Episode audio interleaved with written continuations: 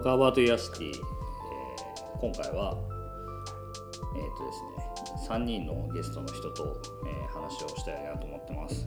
今日はまあいろんな街のことが出てくるんですけど、まあ、海外だったり、えー地方都市だったりを行き来しながら話をしたいと思います。じゃあ今日のゲストの方にそれぞれ自己紹介をしてもらいたいと思います。じゃあ上さんからお願いします。はい、えーグラフィックデザイナーの阿部浩太です。えっ、と、ちょっと昨年ブラジルにってまして、多分それもあって今日これに参加できてるのかなと思ってます。お願いします。お願いしますはい、じゃあ勝俣丸山建築計画の勝俣です今は静岡県の富士市と東京の北区の2拠点で建築家として活動していますよろしくお願いします同じく丸山です。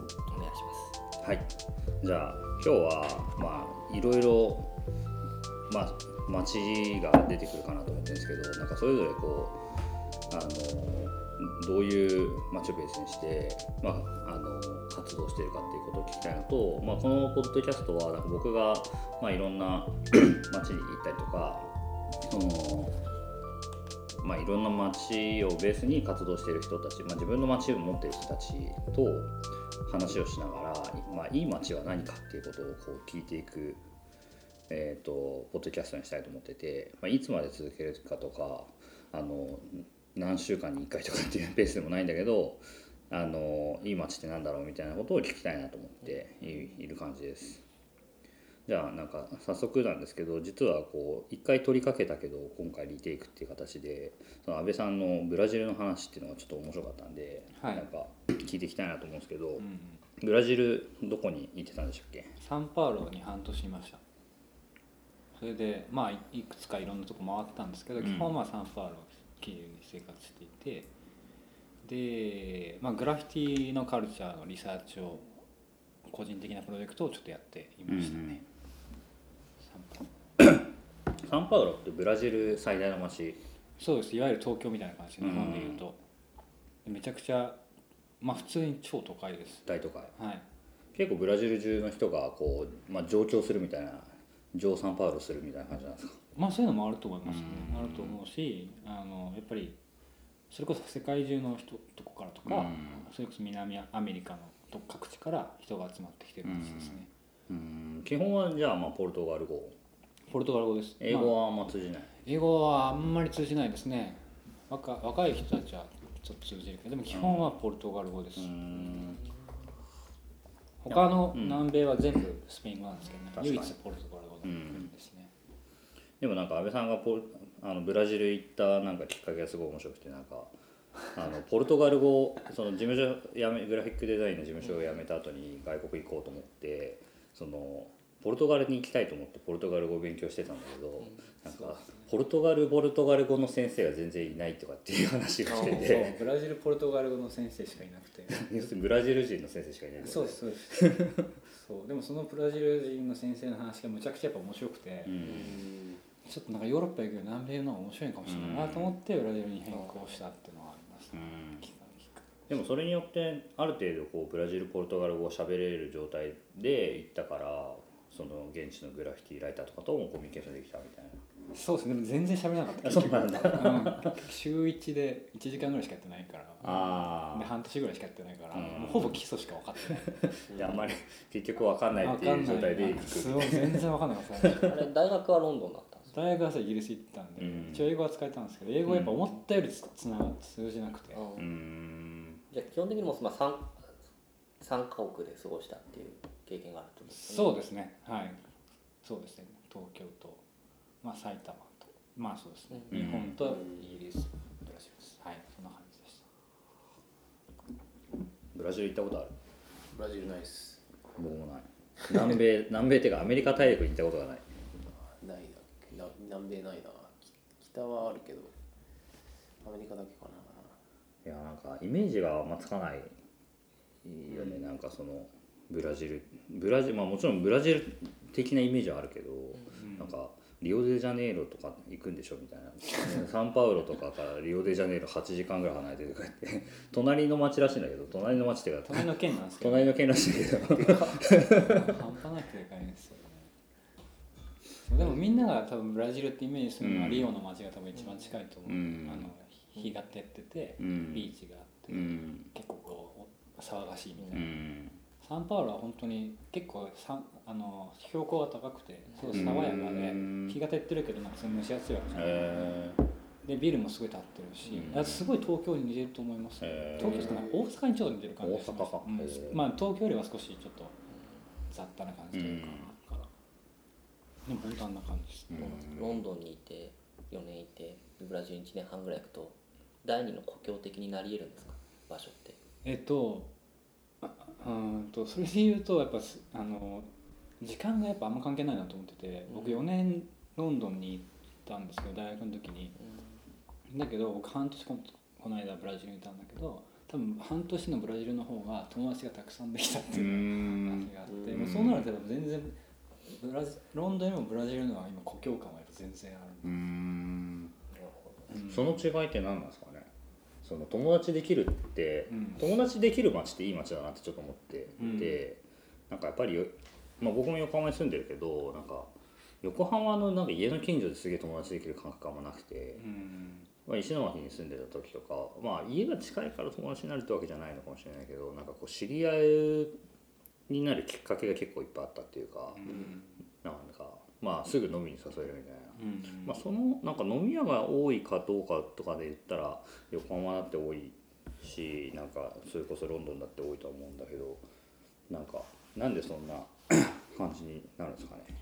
うんと、えー僕の中の結論はやっぱこうそのすすごい単純ですけどそのこの場所とかその町とか国とかをうん。なんか好きになれるかどうかだと思っててへ好きになればーうん。あの語学もすごいはうまくなるうん別に勉強するからじゃなくて、うん。まあ好きになれば気持ちもそこに開くわけだかうら、ん。そこの文化も入ってくるし、まあ、すんなり受け入れられるからうんまあ、人も増えてくっていうのがへあるから、もう本当にその差かなと思ってますね、だから埼玉って故郷足りえないんですよねあんまりね。やっぱそうなんですいよやそう思ういやそう思いますよ。そう今はね、うん。同郷だっていう、うん。あ出身が同じく埼玉やっぱり富士市の人は富士好きだし、うん。富士富士っていうし、うん。横浜の好きはもうどこにいたって横浜出身だっていうし、うんやっぱりみんなある程度みんなエリアが好きっていうか、うん。なんかある程度なんかそこの出自であるってことに対してじ、自信とプライドを持ってるけれど、うん。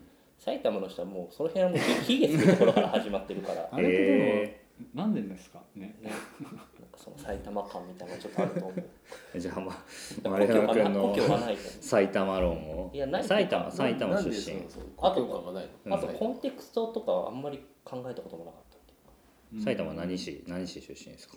坂戸市。坂戸市。どんな町なんですか坂戸は？いやなんかちょっとまあ坂戸市の話ちょっと別なんですけどなんかうん。横浜ハーバーシティっていううん今回ワークショップあのワークショップに参加した時うにん。えーっとあそこら辺はどこだったっけ？あのエリアは。関関。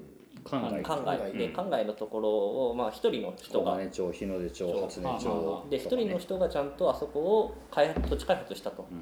っていうのをあそこのところの小学校で吉吉田神殿はい。の人がちゃんと学校で授業をやるって話があったんですよ、でみんな知ってると。うん。あその人のその人のことうん。をで成り立ちがあってこういうのがあってみたいな、うん。そんな話って一回もないなっていうそのへだから全部のある程度建ってる建物は同じぐらいの年代だし。ーうん。で隣の駅行っても駅前は一緒だし。ううんん。で学校に行ってただそういう小学校の歴史とかって話ないんですよ。坂坂戸なん。て実は。結構ニュータウン的にというか郊外的に開発されてったうん。町うん、であとうちの親もうん。おばあちゃんとかの代から埼玉に来てるんで、うん。実は親族の積み重ねもない、うちも同じそれはないですね。だから土地とも人ともうん。つながりがないエリアでずっと育ってるかうら、ん。なんだろう故郷的にそんな感じないとか親と会えば故郷だなって思うけど、うん。土地に根ざしてないっていうか、あ育ったその記憶だけの環境でしかなくて、ーうん。なんかその辺は別に好きではないっていうか。いやその気持ちはものすごくわかりますね。同じよそうだから今故郷がないのをずっと育ってなんか生きてきてる。うん。だからなんか羨ましいなと思ってブラジル行って故郷が僕感じるっていうのはね、うん。うん。え富士市はやっぱみんな富士市のこと好きになるんですか富士市出身の人は結構好きっていう人は多多いですね、うん。やっぱそういう富士山のうん。やっぱ存在がすごいでかかったりやっぱするんですか。そうですね。まあ巨大な象徴的なものが街のどこからでもこう感じられる巨大さみたいなやつがうん。富士市にはあって、いやでも本当でかいですよね、本当に富士山でかいですね。本当にでかいんですよね、えー。へえとか言ってよく知ってるしうちからも見えるから。なんかでも新幹線から見える富士山の大きさじゃないんですよ、うん。富士市で見る。その降りて見る。なんか面白いのがこう何年も何十年も住んだうん人が、うん。で地元で育ってる人も外から来てもう何十年もそ,、そこに住んでる人が、こうある朝こうベランダに出て、うん富士山をバッて眺めて、でやっぱこう携帯で写メ撮っちゃうみたいな。あ毎日見てるなみたいななんかあた毎日こう新しいうん。こう姿みたいなやつをうん。普通に素直にいいなって思え思えちゃうっていうのがなんか不思議なんですよね。僕母方の実家が富士でうん。帰るじゃないですか、うん。毎朝うちのばあちゃんが「今日富士山見えるよ」って教えてくれるんですよそういう感じ。そう本当に曇ってるとやっぱ隠れて見えない。からうん。今日は見えるよみたいな。よく見えるよって言わなんかじょ結構こう人間が知覚できるその感動みたいな、うん。でしかもそれってなんか慣れれば慣れるほどうん。感動しなくなるじゃないですか、うん。その次元を少し超えてるところにあるっていうか。ね。食べ飽きない感じがね。うん。見飽きない感じが。そうなんですよね。あと意外にか変化が多くて。うん。なんか時間に5分でいろいろ変化するし、え風景が。象徴的なものがないからね埼玉って。でもなそんなのある街はなかなかないよね。富士山はね。トップレベルではありますけどね。まあでも山があるとかって結構近い近いとかさ、うまあんね。あと海があるとか海の荒れ方とか、うん山が近かったらそう見見えがかりがあるとかって、うん。で埼玉も多分小川町も山からは遠ある程度距離があるし、うん。海はないしうん。盆地だし、うん。で風は吹かないんですよ。うん。自然的にもん？っていう。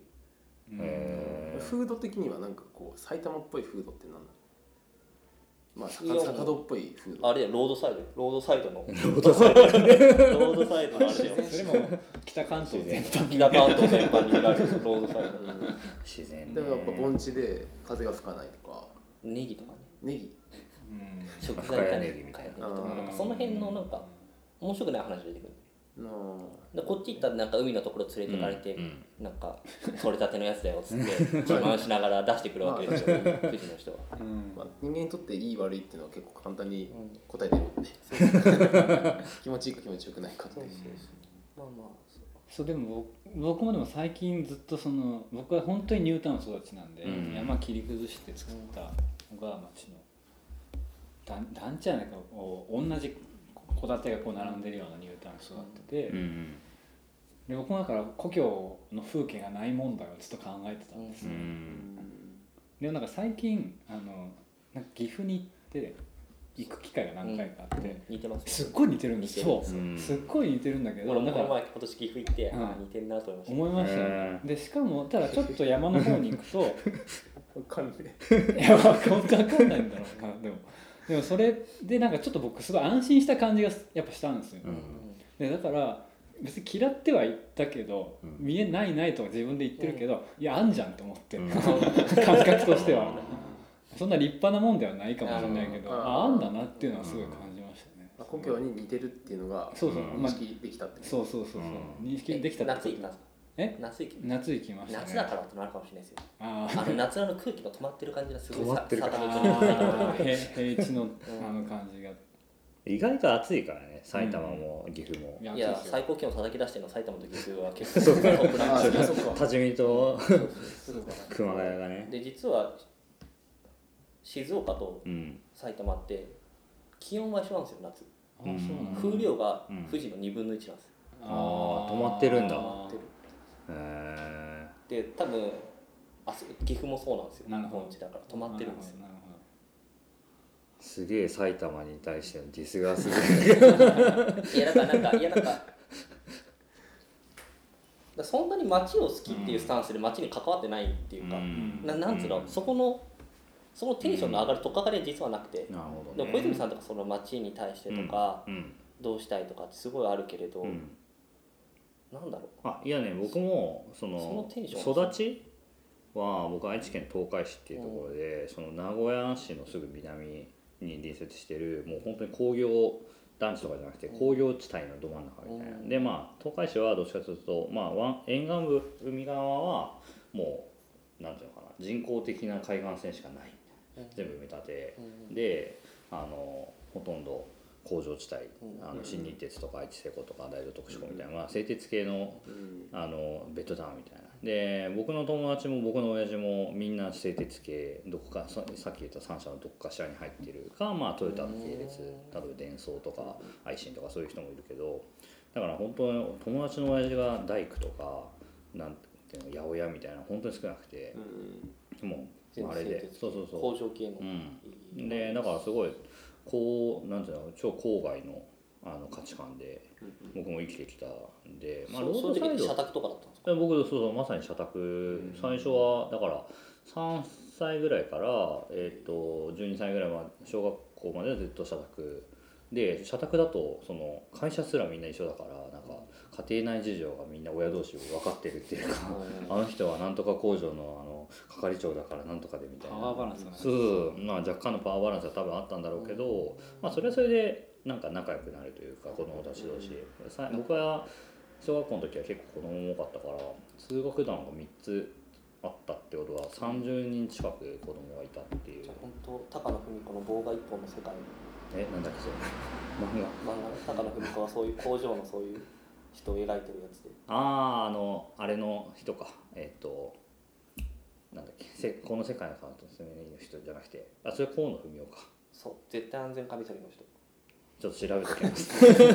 漫画ソムリエ漫画ソムリエいやいやその風景と似てるんだろうなと。思ってうん、まあでも結構、まあ、かなり巨大な工場でみんな働いてるんで、そう町工場とかでもないし、なんかねあのめっちゃ郊外だな、うん。だから僕は今なんかその知多半、まあ、愛知県の知多半島にこう地元感を感じるとしたらもうちょっと広い範囲にやっぱりな自然とかを感じるとしたらその東海市その自分の家の周りっていうのはもう本当なんかわりかし低密度な郊外なんでベッドタウンっていうか住宅地だからどちらかというとその知多半島としてのこう魅力みたいなものは今感じてるし海もあって、まあ、山はないけど なんかあのそういう自然もまあまああるとあるしっていうところで自然も、まあ、常滑とかそういう古い半田とかが古いところもあるしっていうまあそれはなんか僕が東海市じゃなくてその半田市の高校に通ってたからなんとなく広域でその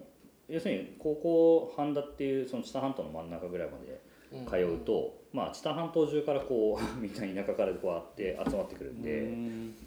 上のやつ下のやつみたいなその面接で北のやつはこう名古屋寄りのやつは上で そう神田より下はこう下とか言って。確かにデッドエンド感ありますよね。そうそうまあ半島だからね。しかもねね北と南に南北に長くて、そうそうそうそう。みんな北に北上するともう都心ですもんまあ名古屋。まあ名古屋まで僕もだから電車で20分か30分ぐらいで行けるんでまあだから浪人の時実践分かりやすいあそうそう。超分かりやすい。で JR は走ってないしみたいな。テーマは何だっけテーマは都市。あ都市。都市というかトークアバウトユアシティなんでその街について話す。あ間違えて。であそうそう。で気候の話とかもすごいあるなと思ってて。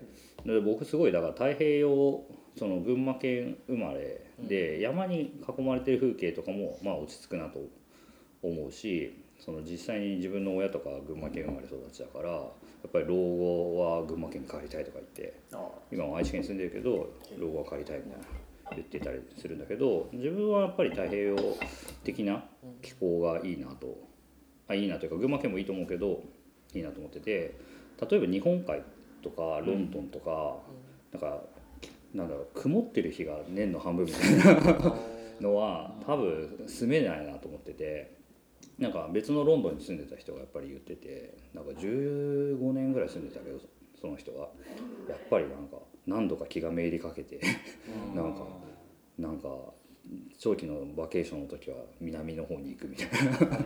南の国に行くみたいなスペインとかポルトガルとか言ってて。やっぱりなんか山陰の島とかに出張で何回も行ってたこともあったけど僕も。やっぱりなんかそれはそれで合う合わないありそうだなと思って。うん。風が止まってるのがいいかどうかちょっと分かんないけど。いや辛いですよ。辛い辛いね。やめた方がいい。そうね。じゃあ富士はどう？富士は生まれ生まれ育ちもう富士生まれその一応生まれは新、えっと、東京ですね、あそうなの？まあまあ、里帰りです。あー。まあ、実際はいはいはい。完全に育ってるのは富士で。うんうんで高校まで富士ですね。ででも太平洋ベルトがやっぱこうなその愛知とかもつながってるように、はいはい。同じように。やっぱこう工場が。うん。うん富士市も製紙製紙工場の町で。紙を作るような。紙を作る。まあパルプがうんうんたくさんあって。でしかもみ大東海道とかもうん。ともと交通網が海沿いに集中してるから、うん。その高速道路とか新幹線とか在来線とか、うん。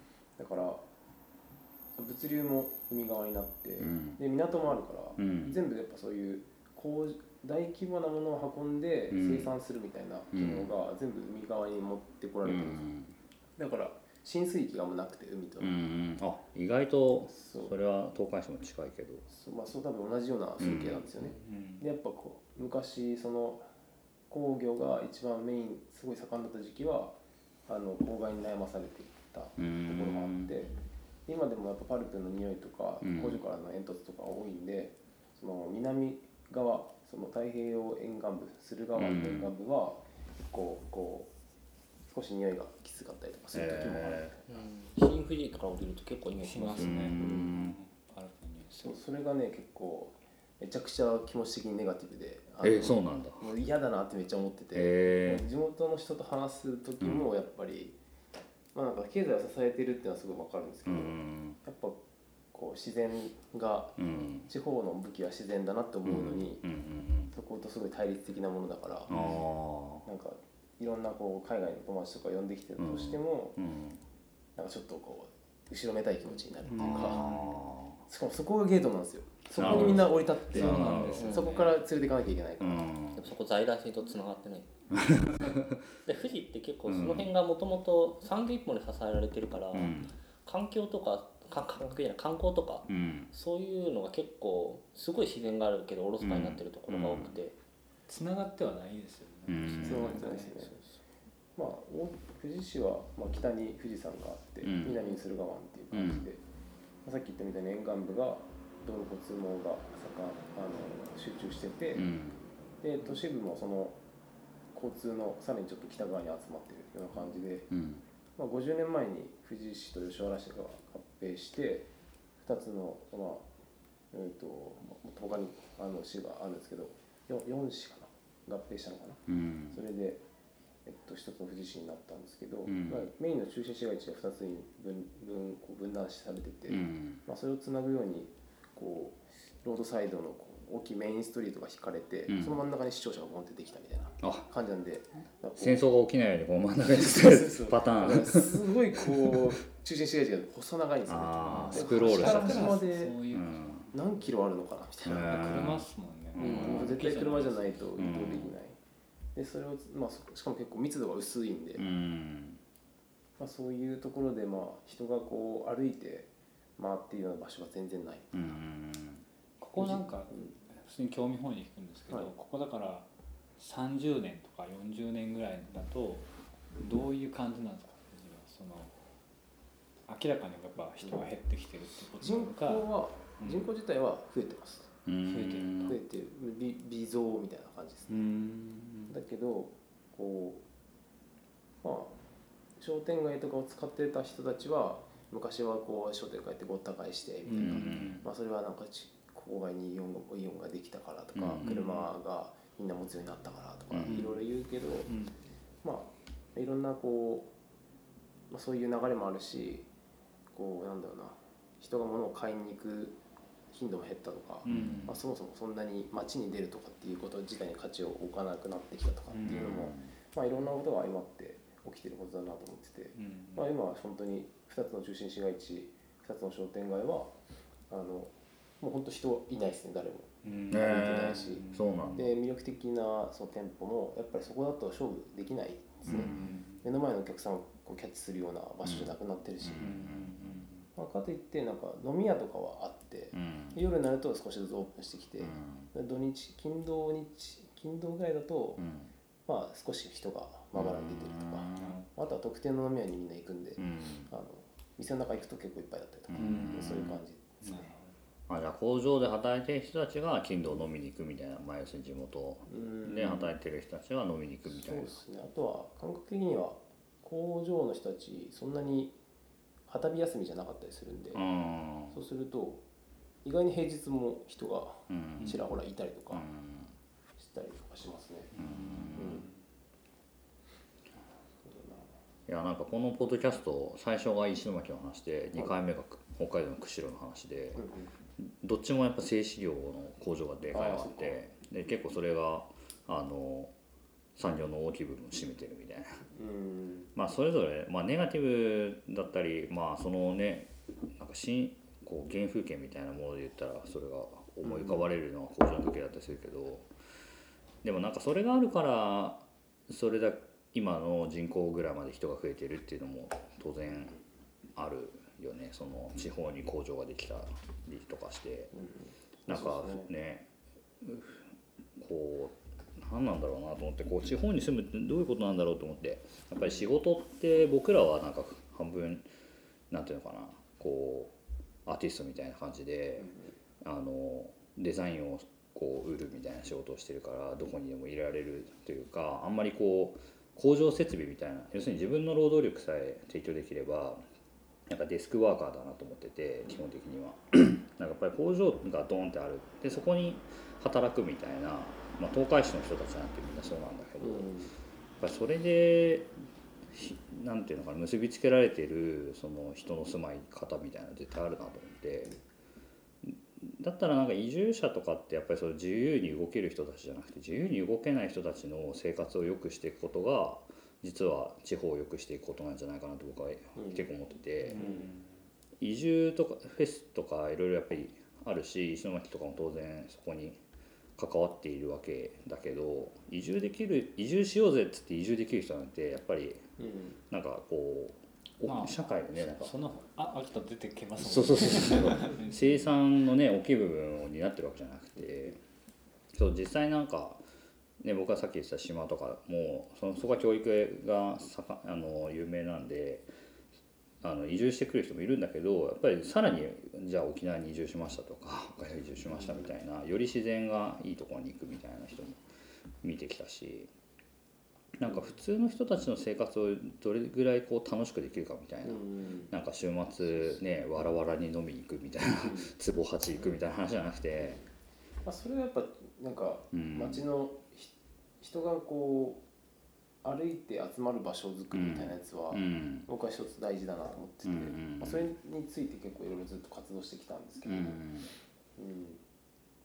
なんだろう富士市って人口24万5千人ういるんですけど、ん結構多い。そう。で、まあ、いろんな町行くんですけどうん。なんか小田原に行った時にちょっとびっくりして、はいは小田原ってちょっと人口いくらか忘れちゃったんですけいど小田原町のイメージないな。小田原がね人口が19万。はいはい。まあでも近いよね富士近といけどまあ4万5万人ぐらい少ないんですよ。うん。でそれでこう中心街にもう新幹線の駅降りたら、うん。結構大きい商店街とかバーってあって、商店街も大きいのからこう小規模な商店街までこう派生してるんですよね、へでさらにその先に行くと小田原城があって、うん。海まで歩けちゃうみたいな、うん。二駅海岸みたいなところに行けて、なんかすごいねこう文文化施設文化的な、まあ、歴史的な場所と、うん。あの商業の場所と、うん。で交通交通みたいなやつがこう一体的になってるかうん。なんかわかんないんですけど、うん人のいる量が半端ないんですよへだから感え覚的に小田原で降りた時に、うん。あこれ結構でかい町なんだなって思ったんですよなるほどなるほど。中心街見て、うん。そしたらなんか富士市よりすごい小さくて マジかと思って。やっぱそういうなんかしかもそういうところだとカルチャーも生まれやすいじゃないですか,、うんいたずらする気にもならないっていうか、うん。あの人がいないと。多分さっきのグラフィティとかども、うん。なんか人に見られない場所で、まあ確かにね。なんか港湾地区とかじゃなくてさそうそうこうコンテナとかに書いてもしょうがないもんね。そうですね、まあ、誰そういいう練習してるやつはいるかもしれないですけど、うん。でもやっぱこうなんか占拠しちゃうっていうか、うん。自分の陣地を取り合うみたいな、うん。そういうなんかアグレッシブな街への参画みたいなのって、結構なんだ時々問題も起きるかもしれないけど、うんなんかまあけ健全だと思うし、うん。なんか人間として普通のことかなみたいうな、んそれが起きてるその感感じが共有されてるのがこう豊かな状況なのかなって思ってて、うん。うん。それがなんか起きないような富士市の出身市街地だとなんかもうちょっと仕掛けをしていきたいなと思って。うん。それでいろいろこう中心街でフェスをやったりとか、うん。なんかそういうことをやってきたって感じですね、それが屋上ミラーボールにもつながってる。それ屋上ミラーボール 屋上ミラーボールもまあそその時になんかふわっと思ってたことをこの間、うん。オンデザインのうん。秋内ガーデンの2う人ん。と話した時に、あ富士に来てくれたんですよ、うん。でなんか3人で歩いてる時にその吉原商店街で、うん。あの給水タンクとかミラーボールにしたら面白いよねって言ったら、ボソッと言ったら、うんなんか2人がめちゃくちゃ盛り上がってて それいいっすねみたいな。でなんかそこでこういろんな発想がバーってうん。広がってって、じゃあまた寝ましょうみたいなのでまあそうですね。給水タンクをミラー CD でミラーボール化してシールいっぱい貼って。CD いっぱいあって。でその CD で DJ を呼んで、うん。こう音楽流しながら、うん。CD 貼り貼るワークショップパーティーみたいなうん。のを、まあ、これってどこでもできることだし、うん。なんかこうなんかミラー巨大ミラーボールってなんか屋上にあったらこうなんかなんつうのかな屋上の寂れた風景と、うん。そのミラーボールの感感のこう感覚ってすごいうん。コントラスト強いじゃうないですか、ん。だからなんかそのコントラストがあるのも面白いと思うし、うん。あとは普段屋上から自分の街を見るっていう経験ってなかなかできないと思うんですけど、うん。そういうけタイミングにもなればうん。機会を作れたらいいなっていうまあ、それがしかもなんか建築にとか都市にどう影響するのかっていうそのミニマムなところからうん。人をますでに巻き込んでこう作っていくみたいな企画が面白いんじゃないかっていうので作り始めた感じですかね。できそう。今はね実現し そう。それこそなんかあある大学のうん。学祭みたいな機会えを作ろうかとか言われてたりとか、まあいくつかなんか場所こういう場所でやってくれみたいなのはもらってます。ー、えー、おそうやっぱり言ってみるもんなんだねそれ。なんかね、まあ、何個かダメだったものもあるんですけど、うん。なんかダメなものが出るとまた新しい話が来て、うん。まだ実現これいつやるとかって決まってないですけど、うん。まあ、多分1個やったらまたパワーアップしそうな感じがするし、えうんー、でもなんかその街を彩るっていう意味ではさっきのなんかブラジルのグラフィティとかに近いというあかすね。あのオフィシャルでやっているプロジェクトみたいな。うん。ものに近い。さすがにイリーガルなうん活動はできないけど、まあ、イリーガルにやるにしてはさ時間がかかりすぎる。CD をこう一枚一枚貼っていくみたいな。僕は結構ブラジルのグラフィティに思ったのが、うん。結構そのイリーガルとリーガルうんがすごいグレーゾーンでつながってるのが超面白くて、うん。でそれが僕の鑑賞者としてはすごいや見やす見やすかったというか、うん。関わり入りやすかったので、だから全部やっぱイリーガルであることが前提条件みたいな感じではなかったんですよね、そのブラジルのグラフィティが。でもだからこそなんか受け入れられてるというか、リーガルなものが一個ドンってあるから、うん。その下にイリーガルなものがたくさんあっても、なんか両方受け入れる、うん。市民から受け入れられてるみたいなグラフィのがあって。フィーでもあれなんですか？そのこう公的に認められたでかいそうですね。いわゆる発注されたものもすごいたくさんあってそういうのがすごい大規模なものがいくつかいくつかって結構あるんですよ、うん。あ、まあ、こんなでかいのとか壁面全部とかそうそうそうそう。いう。いわゆる壁面全部さすがにイリーガルじゃできないですよね。そうそうそうそう。でもそれこそ本当にゴンドラ使って何日かかけてやるんですけど。うーん。確かにそういうものってあんまりないもんな。でもそれってもともとはそこベルボードの広告があったんですよでそれがサイズビルボードの屋外広告がサイズ規制されて全部取っ払って結構ブランクの空いた壁がいっぱいできちゃってそこに今グラフィティが入ってるっていうそれなんか流れがあって、規制とかうん、あとはそれをなんか例えば景観例えば景観に対して日本だと景観条例とかあって、色彩がどうのとかあると思うんですけど、はい。そういう規制とかあるのかないのかもしくはあとはその発注されたものであれば、うん。それを健全に守られるっていうか守られる仕組みみたいなのとかあったりするんですか？えっとその規制については多分その色とかサイズはもうないと思いますね、もうアート作品として認められてるのでそこで発注されてアーティストが書いてると。守られるかっていうのがそれが一番なんかやっぱそこまたグレーなところでなんかもう一個の例としてあるのがに一個前のサンパウロの市長はすごいグラフィティを文化として取り入れようとした人だったから、うん。結構アーティストを積極的に活用してパブリックの空間に結構発注して書かせたんだけど、うん。だ市長が代替わりしたらその市長によって全部消されちゃうっていう。消されちゃう。んだそう。あでも公的なっていうのはもうあれなんですね。その、えっと、公共から発注。行政から発注もあるし、うん。あのビルの持ち主からの発注もある、うーんまあ確かでも単純に僕はあのその広告がなくなって代わりにそのグラフィティが入る、うん。グラフィティって言ってもなんか別に本当になんか壁画的な話ですよね、うん。そんなにグラフィティのオールドスクールのスタイルというよりかは割とうん。絵画的なものがすごくブラジルは多いのでうんでそれで自分らのアイデンティティだとかうん。政治的な意見みたいなのが街中に出てくるっていうのがなんかすごい僕は面白く感じて、うん。になんか場所のオリジナルさみたいなのが多分生まれてくるんでしょうね。いやすごい多分生まれてくると思いますね。多分富士はもう富士山ってオリジナルがあるから、うんうんうんうん。なんかそのオリジナルさとかなんかその特殊性みたいなところにそう故郷性とかと紐づくと故郷だって感じるようになってくるかもしれないっていうか。それはでもあるかもしれない、うんブラジルはでもあサンパウロは特に本当にそういうふうに使おうとしますね。だから埼玉のヤンキーの方がうん地元好きなのはそういうことですよね、うん俺一回喧嘩した時に喧嘩した時にっていうか喧嘩をされなんかこうめっちゃ喧嘩しそうな雰囲気になった時に、さなんかさえダメだ。えっとなんかそこの地元名を叫ばれて、うん。こうなめんなよみたいうん。うん。あそうやっぱり何中なめんなよな。そうみたいなそうそうそう。超ローカル名うん。なめんなよみたいな感じ言われて、やっぱそれがそこ知らないわみたいな、ある意味よ米原ちゃんと探検してうん痕跡を残しうん。思い出を作りでか。外敵から戦うっていうことをちゃんとやってるからそこにちゃんとオリジナルストーリーが生まれるけれど普通の人はそこのなんだろううん。全部やらないから。うん。確かにねなんかそうちの事務所の長崎出身の女子が、うん。あの中学生の時とか親が出てから街に繰り出すとか朝まで「え何すんの?」みたいな「いや街に出るんですよ」とか。めちゃめちゃヤンキーじゃん」とか言って。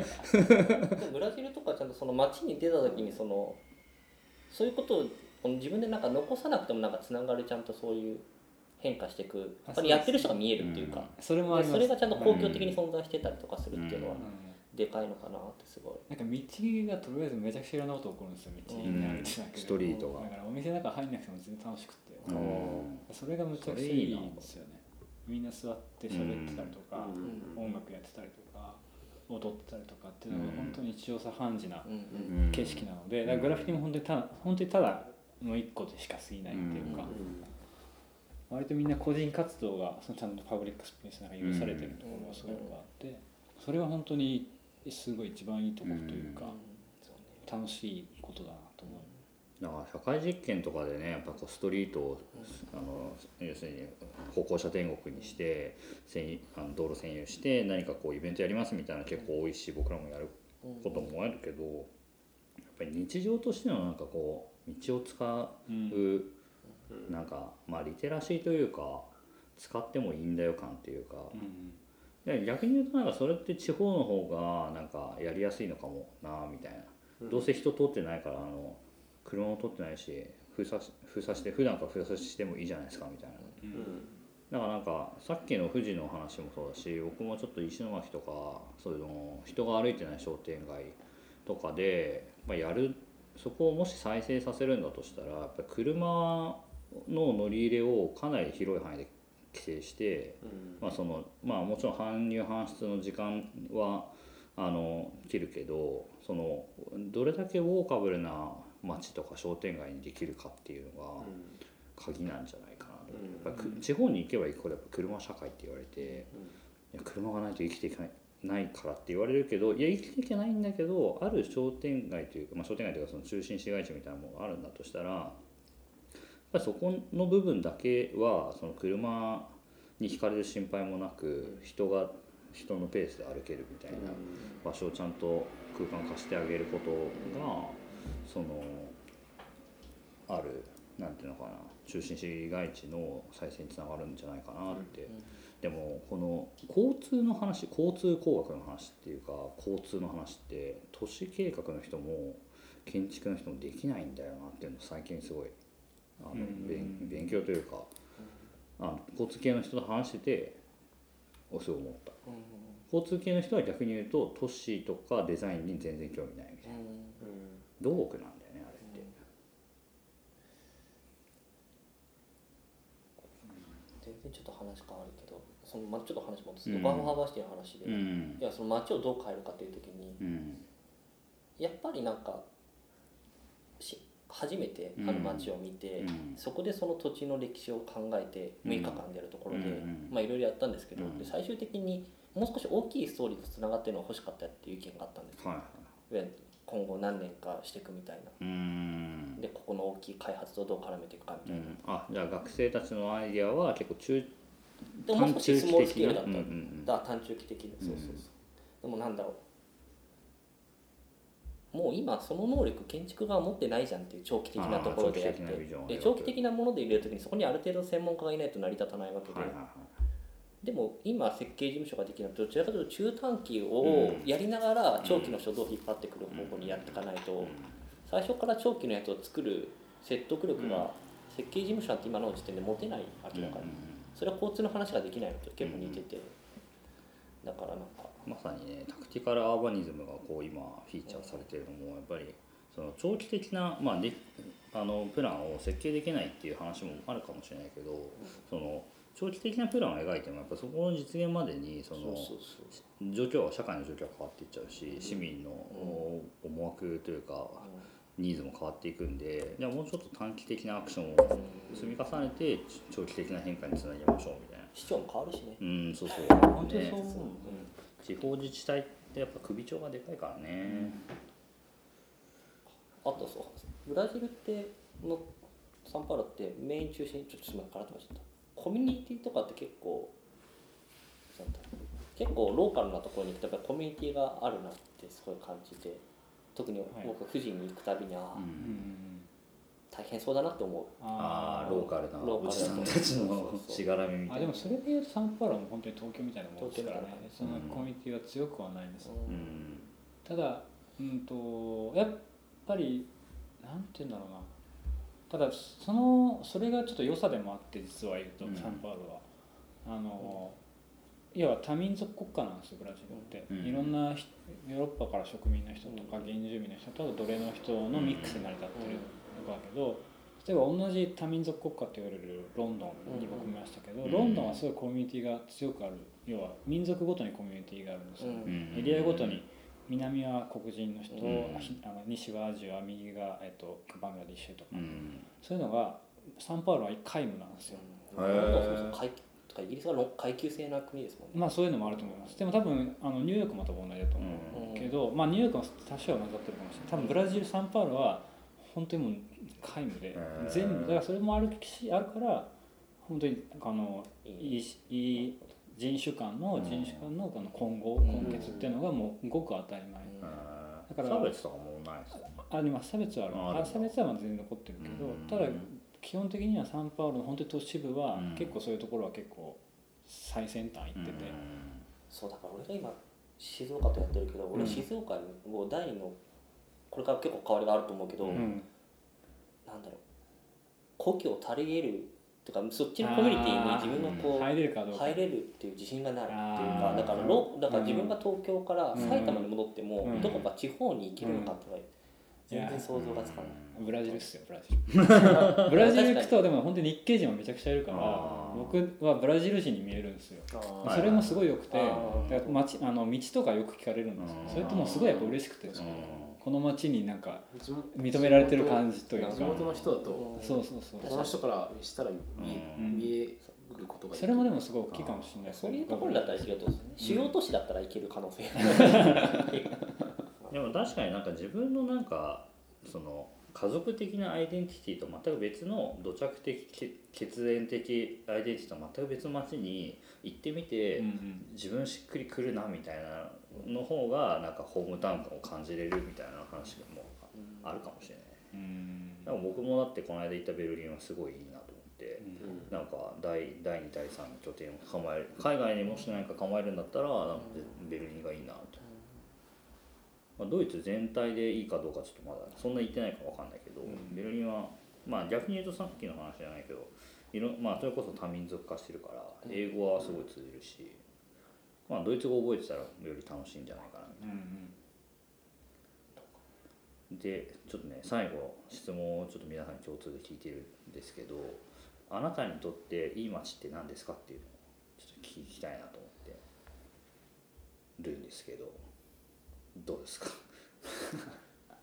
いい街？いい街。いやみんなねこう街づくりとかに少なからず関わるじゃないですか。街づくりだったり、まあ、建築作るのにしてもデザインをやるにしても。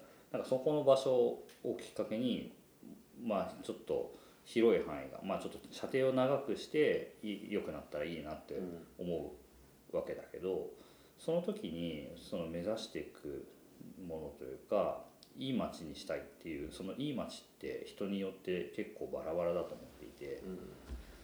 これ何かなっていうのをちょっと聞いて回ってるって感じなんですよ。僕はでも一個具体的ななんか意見があってというか、僕今好きなのは台北とうんサンパウロなんですけど、うん。一応2つに共通するのが、道でみんな人は座ってるっていう。いやベンチじゃないとこでもうんめっちゃ人座ってるっていうのが結構好きなポイントでしたね。道に人が座ってる街がいいあ街。そう。だと思うかなんかみんなとりあえず外に出るっていうし、うん。多分喋ってるってことは多分そこにコミュニティがある程度あるってことだと思うし、意味なく多分出て。え道まあ地べたに座ってるわけで人もいるかもはしれないけど、はい。ジベタリアンってわけじゃなくこうまあ椅子を出してたりテーブルセッそうですねトが出てたり。まあでも僕サンパウロのタイプも椅子っていうかなんかいい感じの段差がいっぱい。あるんですよ花壇のヘリみたそい。いい感じの段差にみんな座ってるって感じでしたね。そっか、うん。腰を落ち着けるっていうのはそこにちょっと長い間いるっていうことだから、うん。立ち話じゃないなんか。立ち話じゃないですね、うん。座ってるって感じです僕はそれはすごいいい景色だなと思えー、それすごい面白いっしょ、うん。あいいな。笠原君どうですか？うん。まあなんかそうだな。なんか独立して存在できるみたいな。とおですかね。うん。例えば例えばというかその心がというか。コミュニティにの話になるかもしれないですけど、あるそのコミュニティの中で、うん。うんこう結束力が強いとかそういうことじゃなくて、なんか一人一人がこう個として存在してるんだけど、うん。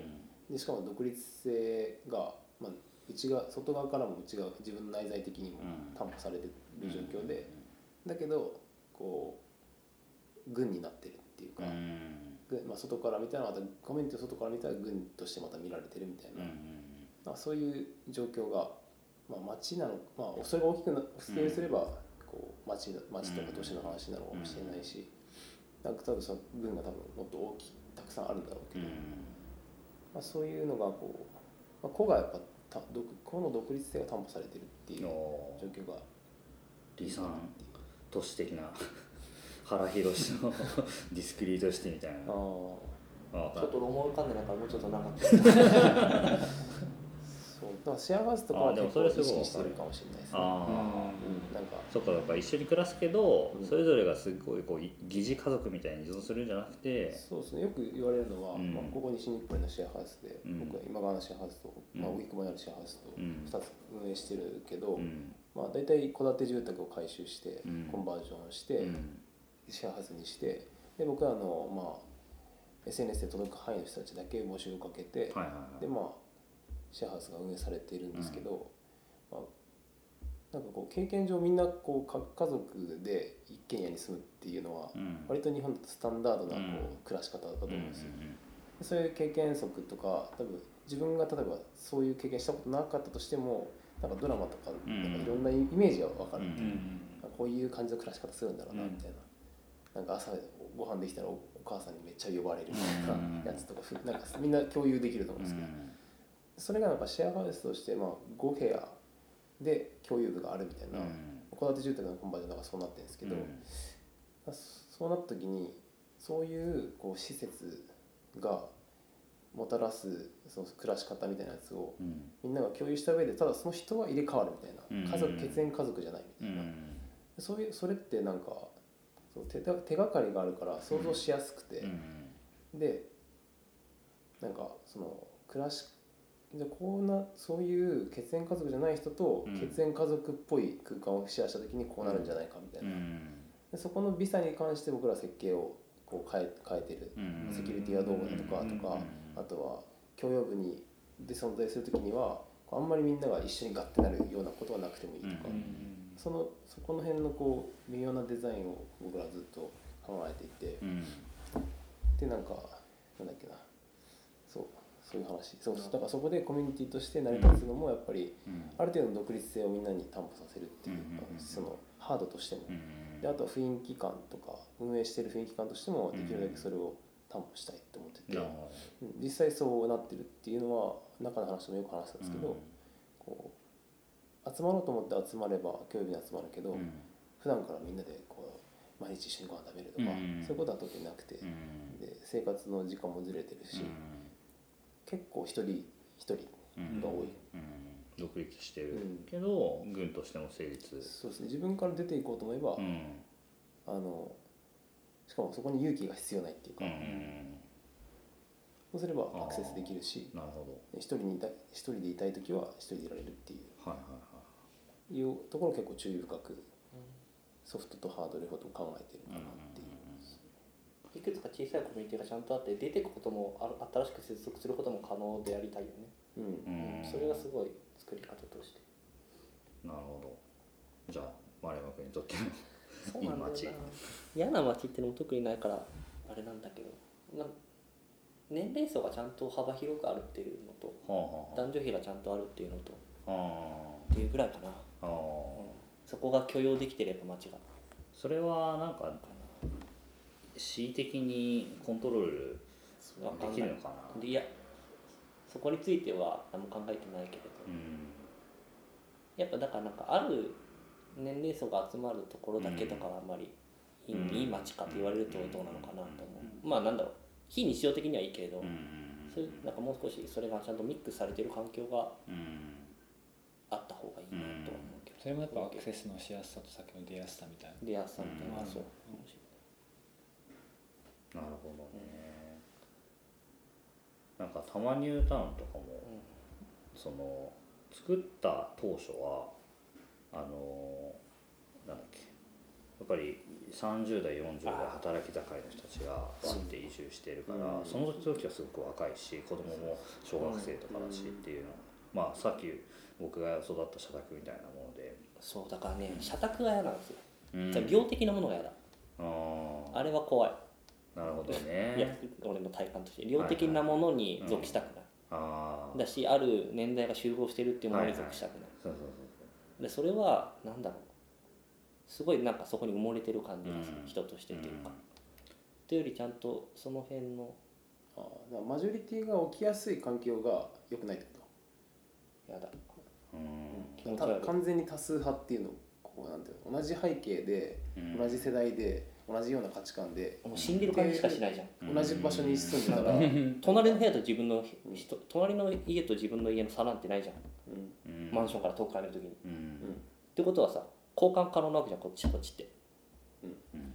でそれって別にこ俺の固有性が失われてるようになってる。よそれってめっちゃ怖くて。ニュータウンになるともっとそれが出てくるそう。ねだからニュータウンとかはやっぱり若い年代の人たちが入るんでそれが順番にこうずーってこう引っ越ししないでこう上がっていくんでどんどんどんどん塊として年齢が上がっていくというか、でまあ今は逆に多摩ニュータウンみたいに古いニュータウンになってくると3世代ずっと多摩ニュータウン暮らしですみたいな人もいるけど、まあ、それは例えば戸建ての住宅をこう買って娘があの子供を産んでこうおばあちゃんとあの、ね、あの娘と孫とみたいな感じで住んでるとこもある、うんけどやっぱりそのなんだろうそれって逆に言うとこうずっと同じキャパシティで同じ人数のまま上がっていくってことは新しい人がこう参入というか引っ越してこれないっていうこともあるし、やっぱりその意見が偏ってきちゃうんで子供ね自分たちだって子供育ててきたはずなのに子供の保育園がうるさいから来ないでくださいみたいな話も出てきちゃうんで確かになんか都市都市たるものみたいなところかもしれないけどね。そうやって年齢層とかニュータウンとかって本当になんかやっぱいっぺんに作ってやる作っタイミングが全部同じだからうん。結局なんか僕は本当にニュータウン出身で僕はみんなこうずっと残るのかなと思ったんだけど、うん。割とみんなもう2030年になるとうん。出てって。て、あ途中で。むしろ新しい土地だけ残って新しいのがそこで建て替えられるっていうの今ケースが結構増えてるっぽくてやっぱ結局人人員的になんかやっぱ作った街ってのはやっぱすげえ弱いんだなっていうのはすごい感じまあでもそこでまた新しく人が入ってるっていうのはまあいいことだと思うけど。うん。なんかでもし積み重なってはいないっていう感じがする。しなんかこうなんだろうなすごいうまく説明できるかわかんないけど例えば世代がミックスしたりとか、うん。そのうん状況がいろんないろんな状況を持ってる人たちがミックスしてるっていう、うん。まあ、ランダムな状都市うん。だとなんかこう例えば物件と人っていううん。一つの指標としてうん。その物件の横に住んだ人と自分の隣の人が状況が違ったとしたら、うん。こうこっちが抜けたら隣の人はこう映る可能性があるっていうか、こううん。多分大きく見ると微妙にこう振動した状況がこうあるみたいな、うん。すごいなんかすげえ。分子構造みたいな感じ。だけどなんか熱力ニュータウンとかとは多分その構図は全然多分違うと思うんですよ、うん。だから弱い弱さって多分そういう感じかなと思って、うん。ガサって崩れるやつと、うん。こうこう振動してればなんだろう。またすぐにこう保管されるっていうか、そその辺がなんか希弱性とつながるのかなって聞いて思ったんですよね。